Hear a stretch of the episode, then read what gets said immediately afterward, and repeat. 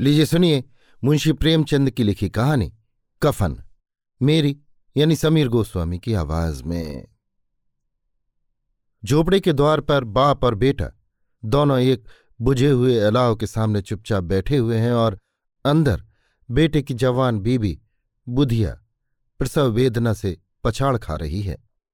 रह रहकर उसके मुँह से ऐसी दिल हिला देने वाली आवाज़ निकलती थी कि दोनों कलेजा थाम लेते थे। जाड़ों की रात थी, प्रकृति सन्नाटे में डूबी हुई। सारा गाँव अंधकार में लय हो गया था। घीसू ने कहा, मालूम होता है बचेगी नहीं। सारा दिन दौड़ते हुए हो गया। जा देख तो आ। माधव चिढ़कर बोला, मरना ही है तो जल्दी मर क्यों नहीं जाती? देख कर क्या करूँ? तू बड़ा बेदर्द है बे। साल भर जिसके साथ सुख चैन से रहा, उसी के साथ इतनी बेवफाई। तो मुझसे तो उसका तड़पना और हाथ पाँव पटकना नहीं देखा जाता। चमारों का कुनबा था और सारे गाँव में बदनाम। घीसु एक दिन काम करता तो तीन दिन आराम करता। माधव इतना कामचोर था कि आध घंटे काम करता तो घंटे भर चिलम पीता। इसलिए उन्हें कहीं मजदूरी नहीं मिलती थी। घर में मुट्ठी भर भी अनाज मौजूद हो तो उनके लिए काम करने की कसम थी। जब दो चार फाके हो जाते तो घीसू पेड़ पर चढ़कर लकड़ियाँ तोड़ लाता और माधव बाज़ार में बेच आता। और जब तक वो पैसे रहते, दोनों इधर उधर मारे मारे फिरते। गाँव में काम की कमी न थी। किसानों का गाँव था, मेहनती आदमी के लिए पचास काम थे। मगर इन दोनों को उसी वक्त बुलाते जब दो आदमियों से एक का काम पाकर भी संतोष कर लेने के सिवा और कोई चारा न होता। अगर दोनों साधु होते तो उन्हें संतोष और धैर्य के लिए संयम और नियम की बिल्कुल ज़रूरत न होती। ये तो इनकी प्रकृति थी। विचित्र जीवन था इनका। घर में मिट्टी के दो चार बर्तन के सिवा और कोई संपत्ति नहीं। फटे चीथड़ों से अपनी नग्नता को ढांके हुए जिए जाते थे। संसार की चिंताओं से मुक्त, कर्ज से लदे हुए, गालियाँ भी खाते, मार भी खाते, मगर कोई भी गम नहीं। दीन इतने की वसूली की बिल्कुल आशा न रहने पर भी लोग इन्हें कुछ न कुछ कर्ज दे देते थे। मटर आलू की फ़सल में दूसरों के खेतों से मटर या आलू उखाड़ लाते और भून भान कर खा लेते या दस पाँच ऊख उखाड़ लाते और रात को चूसते। घीसू ने इसी आकाशवृत्ति से साठ साल की उम्र काट दी और माधव भी सपूत बेटे की तरह बाप ही के पदचिन्हों पर चल रहा था, बल्कि उसका नाम और भी उजागर कर रहा था। इस वक्त भी दोनों अलाव के सामने बैठकर आलू भून रहे थे, जो कि किसी खेत से खोद लाए थे। घीसू की स्त्री का तो बहुत दिन हुए देहांत हो गया था। माधव का ब्याह पिछले साल हुआ था। जब से ये औरत आई थी, उसने इस खानदान में व्यवस्था की नींव डाली थी और इन दोनों बेगैरतों का दोजख भरती रहती थी। जब से वो आई, ये दोनों और भी आराम तलब हो गए थे, बल्कि कुछ अकड़ने भी लगे थे। कोई कार्य को बुलाता तो निर्ब्याज भाव से दुगनी मजदूरी मांगते। वही औरत आज प्रसव वेदना से मर रही थी और ये दोनों शायद इसी इंतज़ार में थे कि वो मर जाए तो आराम से सोएँ। घीसू ने आलू निकालकर छीलते हुए कहा, जाकर देख तो क्या दशा है उसकी? चुड़ैल का फिसाद होगा और क्या? यहाँ तो ओझा भी एक रुपया माँगता है। माधव को भय था कि वो कोठरी में गया तो घीसू आलुओं का बड़ा भाग साफ़ कर देगा। बोला, मुझे वहाँ जाते डर लगता है। डर किस बात का है? मैं तो यहाँ हूँ ही। तो तुम ही जाकर देखो ना। मेरी औरत जब मरी थी तो मैं तीन दिन तक उसके पास से हिला तक नहीं, और फिर मुझसे लजाएगी कि नहीं? जिसका कभी मुँह नहीं देखा, आज उसका उघड़ा हुआ बदन देखो। उसे तन की सुध भी तो ना होगी। मुझे देख लेगी तो खुलकर हाथ पाँव भी न पटक सकेगी। मैं सोचता हूँ, कोई बाल बच्चा हुआ तो क्या होगा? सौठ, गुड़, तेल, कुछ भी तो नहीं है घर में। सब कुछ आ जाएगा। भगवान दें तो। जो लोग अभी एक पैसा नहीं दे रहे हैं, वे ही कल बुलाकर रुपए देंगे। मेरे नौ लड़के हुए, घर में कभी कुछ न था, मगर भगवान ने किसी न किसी तरह बेड़ा पार ही लगाया। जिस समाज में रात दिन मेहनत करने वालों की हालत, उनकी हालत से कुछ बहुत अच्छी न थी, और किसानों के मुकाबले में वे लोग, जो किसानों की दुर्बलताओं से लाभ उठाना जानते थे, कहीं ज़्यादा संपन्न थे। वहाँ इस तरह की मनोवृत्ति का पैदा हो जाना कोई अचरज की बात न थी। हम तो कहेंगे घीसू किसानों से कहीं ज़्यादा विचारवान था और किसानों के विचार शून्य समूह में शामिल होने के बदले बैठकबाजों के कुत्सित मंडली में जा मिला था। हाँ उसमें ये शक्ति न थी कि बैठकबाजों के नियम और नीति का पालन करता। इसलिए जहाँ उसकी मंडली के और लोग गाँव के सरगना और मुखिया बने हुए थे, उस पर सारा गाँव उंगली उठाता था। फिर भी उसे ये तस्कीन तो थी ही कि अगर वो फटेहाल है तो कम से कम उसे किसानों की सी जी तोड़ मेहनत तो नहीं करनी पड़ती और उसकी सरलता और निरीहता से दूसरे लोग बेजा फ़ायदा तो नहीं उठाते। दोनों आलू निकाल निकाल कर जलते जलते खाने लगे। कल से कुछ नहीं खाया था। इतना सब्र न था कि उन्हें ठंडा हो जाने दे। कई बार दोनों की जबानें जल गईं। छिल जाने पर आलू का बाहरी हिस्सा कुछ ज़्यादा गर्म न मालूम होता, लेकिन दांतों के तले पड़ते ही अंदर का हिस्सा जबान हलक और तालू को जला देता था और उस अंगारे को मुँह में रखने से ज़्यादा खैरियत इसी में थी कि वो अंदर पहुँच जाए। वहाँ उसे ठंडा करने के लिए काफ़ी सामान थे, इसलिए दोनों जल्द जल्द निकल जाते। हालाँकि इस कोशिश में उनकी आँखों से आँसू निकल आते। घीसू को उस वक्त ठाकुर की बारात याद आई, जिसमें बीस साल पहले वो गया था। उस दावत में उसे जो तृप्ति मिली थी, वो उसके जीवन में एक याद रखने लायक बात थी। और आज भी उसकी याद ताजी थी। बोला, वो भोज नहीं भूलता। तब से उस तरह का खाना और भरपेट नहीं मिला। लड़की वालों ने सबको भरपेट पूड़ियाँ खिलाई थी। सबको। छोटे, बड़े, सबने पूड़ियाँ खाई और असली घी की। चटनी, रायता, तीन तरह के सूखे साग, एक रसेदार तरकारी, दही, चटनी, मिठाई। अब क्या क्या बताऊँ कि उस भोज में क्या स्वाद मिला? कोई रोक टोक नहीं थी। जो चीज़ चाहो मांगो, जितना चाहो, खाओ। लोगों ने ऐसा खाया ऐसा खाया कि किसी से पानी न पिया गया। मगर परोसने वाले हैं कि पत्तल में गर्म गर्म गोल गोल सुवासित कचौड़ियाँ डाल देते हैं। मना करते हैं कि नहीं चाहिए, पत्तल पर हाथ से रोके हुए हैं, मगर वो हैं कि दिए जाते हैं। और जब सबने मुँह धो लिया तो पान इलायची भी मिली। मगर मुझे पान लेने की कहाँ सुध थी? खड़ा हुआ ना जाता था। चटपट जाकर अपने कंबल पर लेट गया। ऐसा दिल दरिया था वो ठाकुर। माधव ने इन पदार्थों का मन ही मन मज़ा लेते हुए कहा, अब हमें कोई ऐसा भोज नहीं खिलाता। अब कोई क्या खिलाएगा? वो जमाना दूसरा था। अब तो सबको किफायत सूझती है। शादी ब्याह में मत खर्च करो, क्रियाक्रम में मत खर्च करो। पूछो, गरीबों का माल बटोर बटोर कर कहाँ रखोगे? बटोरने में तो कमी नहीं है। हाँ खर्च में किफायत सूझती है। तुमने एक बीस पूरियाँ खाई होंगी। बीस से ज़्यादा खाई थी? मैं पचास खा जाता। पचास से कम मैंने ना खाई होंगी। अच्छा पट्टा था। तू तो मेरा आधा भी नहीं है। आलू खाकर दोनों ने पानी पिया और वहीं अलाव के सामने अपनी धोतियाँ ओढ़कर पाँव पेट में डाले, सो रहे। जैसे दो बड़े बड़े अजकर गेंडुलियाँ मारे, पड़े हों। और बुधिया अभी तक कराह रही थी। सवेरे माधव ने कोठरी में जाकर देखा तो उसकी स्त्री ठंडी हो गई थी। उसके मुँह पर मक्खियाँ भिनक रही थीं। पथराई हुई आँखें ऊपर टंगी हुई थीं। सारी देह धूल से लथपथ हो रही थी। उसके पेट में बच्चा मर गया था। माधव भागा हुआ घीसू के पास आया।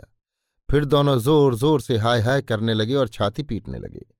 पड़ोस वालों ने ये रोना धोना सुना तो दौड़े हुए आए और पुरानी मर्यादा के अनुसार इन अभागों को समझाने लगे। मगर ज़्यादा रोने पीटने का अवसर न था। कफन की और लकड़ी की फ़िक्र करनी थी। घर में तो पैसा इस तरह गायब था, जैसे चील के घोंसले में मांस। बाप बेटे रोते हुए गाँव के जमींदार के पास गए। वो इन दोनों की सूरत से नफरत करते थे।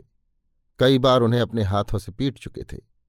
चोरी करने के लिए, वादे पर काम पर न आने के लिए। पूछा, क्या है बे घिसुआ? रोता क्यों है? अब तो तू कहीं दिखलाई भी नहीं देता। मालूम होता है इस गाँव में रहना नहीं चाहता। गीसू ने ज़मीन पर सिर रखकर आँखों में आँसू भरे हुए कहा, सरकार, बड़ी विपत्ति में हूँ।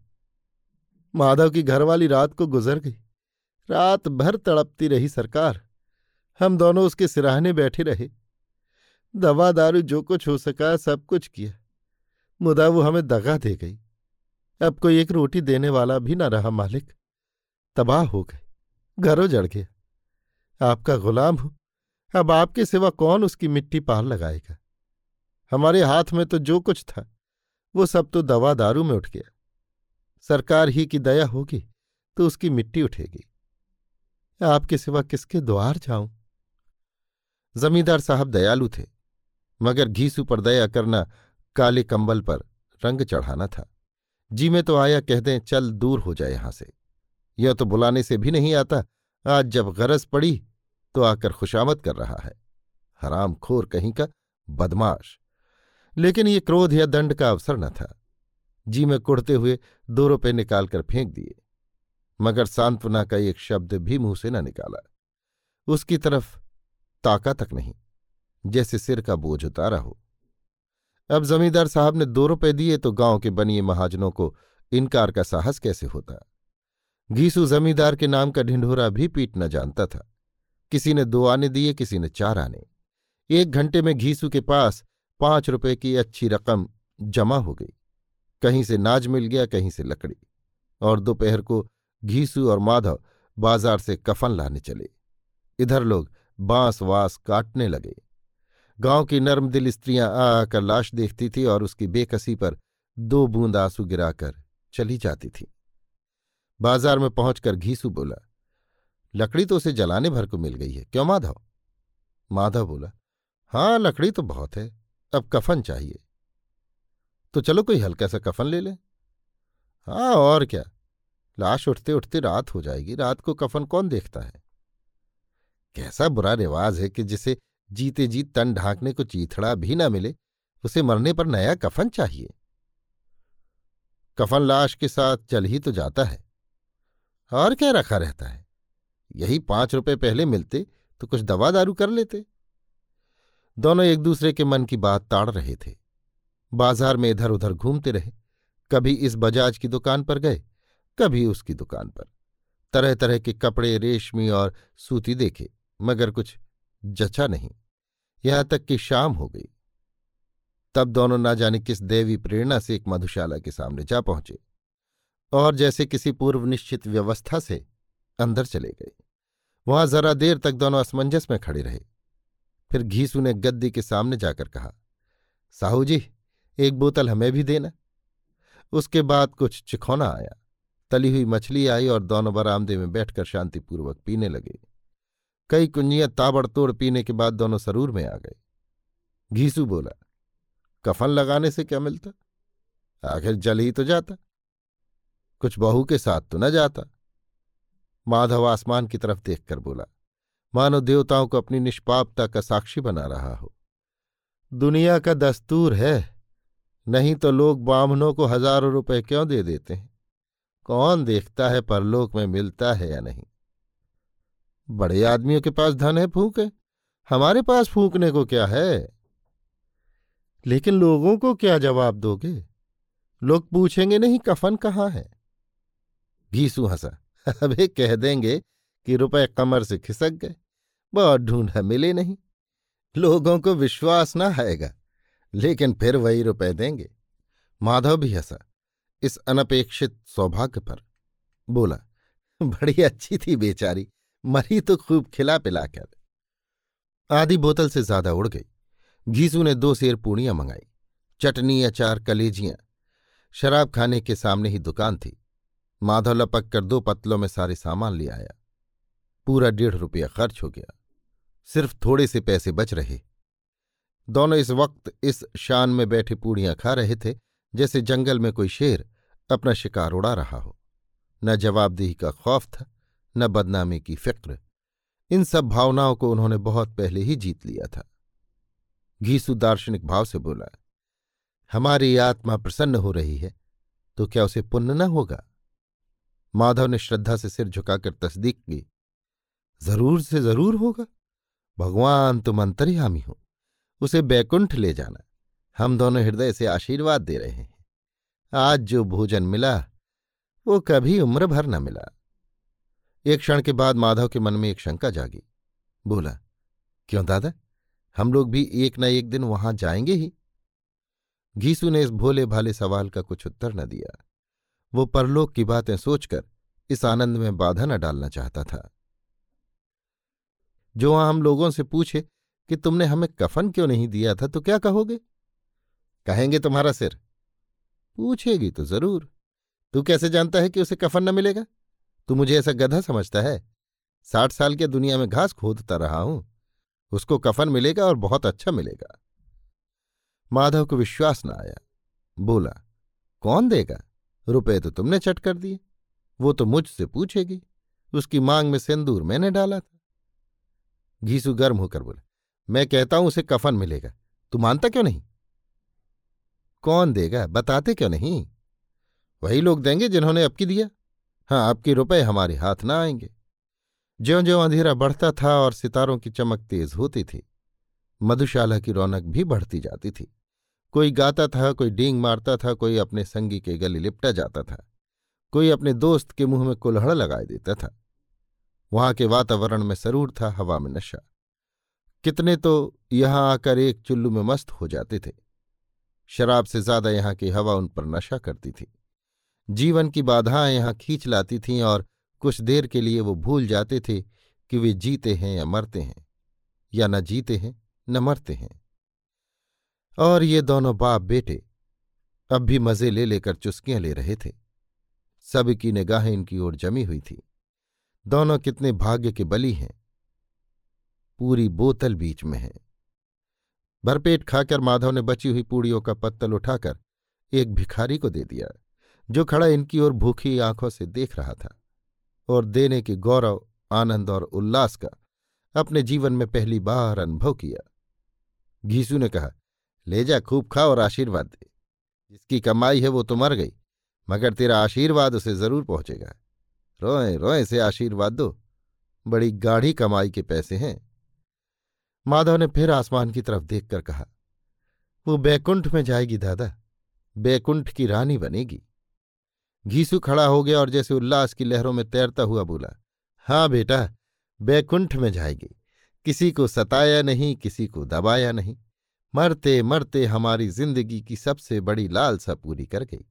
वो न बैकुंठ में जाएगी तो क्या ये मोटे मोटे लोग जाएँगे, जो गरीबों को दोनों हाथों से लूटते हैं और अपने पाप को धोने के लिए गंगा में नहाते हैं और मंदिरों में जल चढ़ाते हैं?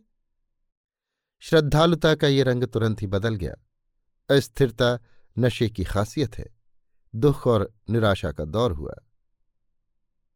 माधव बोला मगर दादा, बेचारी ने ज़िंदगी में बड़ा दुख भोगा। कितना दुख झेल कर मरी। वो आँखों पर हाथ रखकर रोने लगा, चीखे मार मार कर। घीसू ने समझाया, क्यों रोता है बेटा? खुश हो जा कि वो माया जाल से मुक्त हो गई, जंजाल से छूट गई। बड़ी भाग्यवान थी जो इतनी जल्द माया मुँह के बंधन तोड़ दिए। और दोनों खड़े होकर गाने लगे, ठगनी क्यों नैना झमकावे ठगनी? पियक्कड़ों की आँखें इनकी ओर लगी हुई थीं और ये दोनों अपने दिल में मस्त गाए जाते थे। फिर दोनों नाचने लगे। उछले भी, कूदे भी, गिरे भी, मटके भी, भाव भी बताए, अभिनय भी किए और आखिर नशे से मदमस्त होकर वहीं गिर पड़े। अभी आप सुन रहे थे मुंशी प्रेमचंद की लिखी कहानी, कफन, मेरी यानी समीर गोस्वामी की आवाज़ में।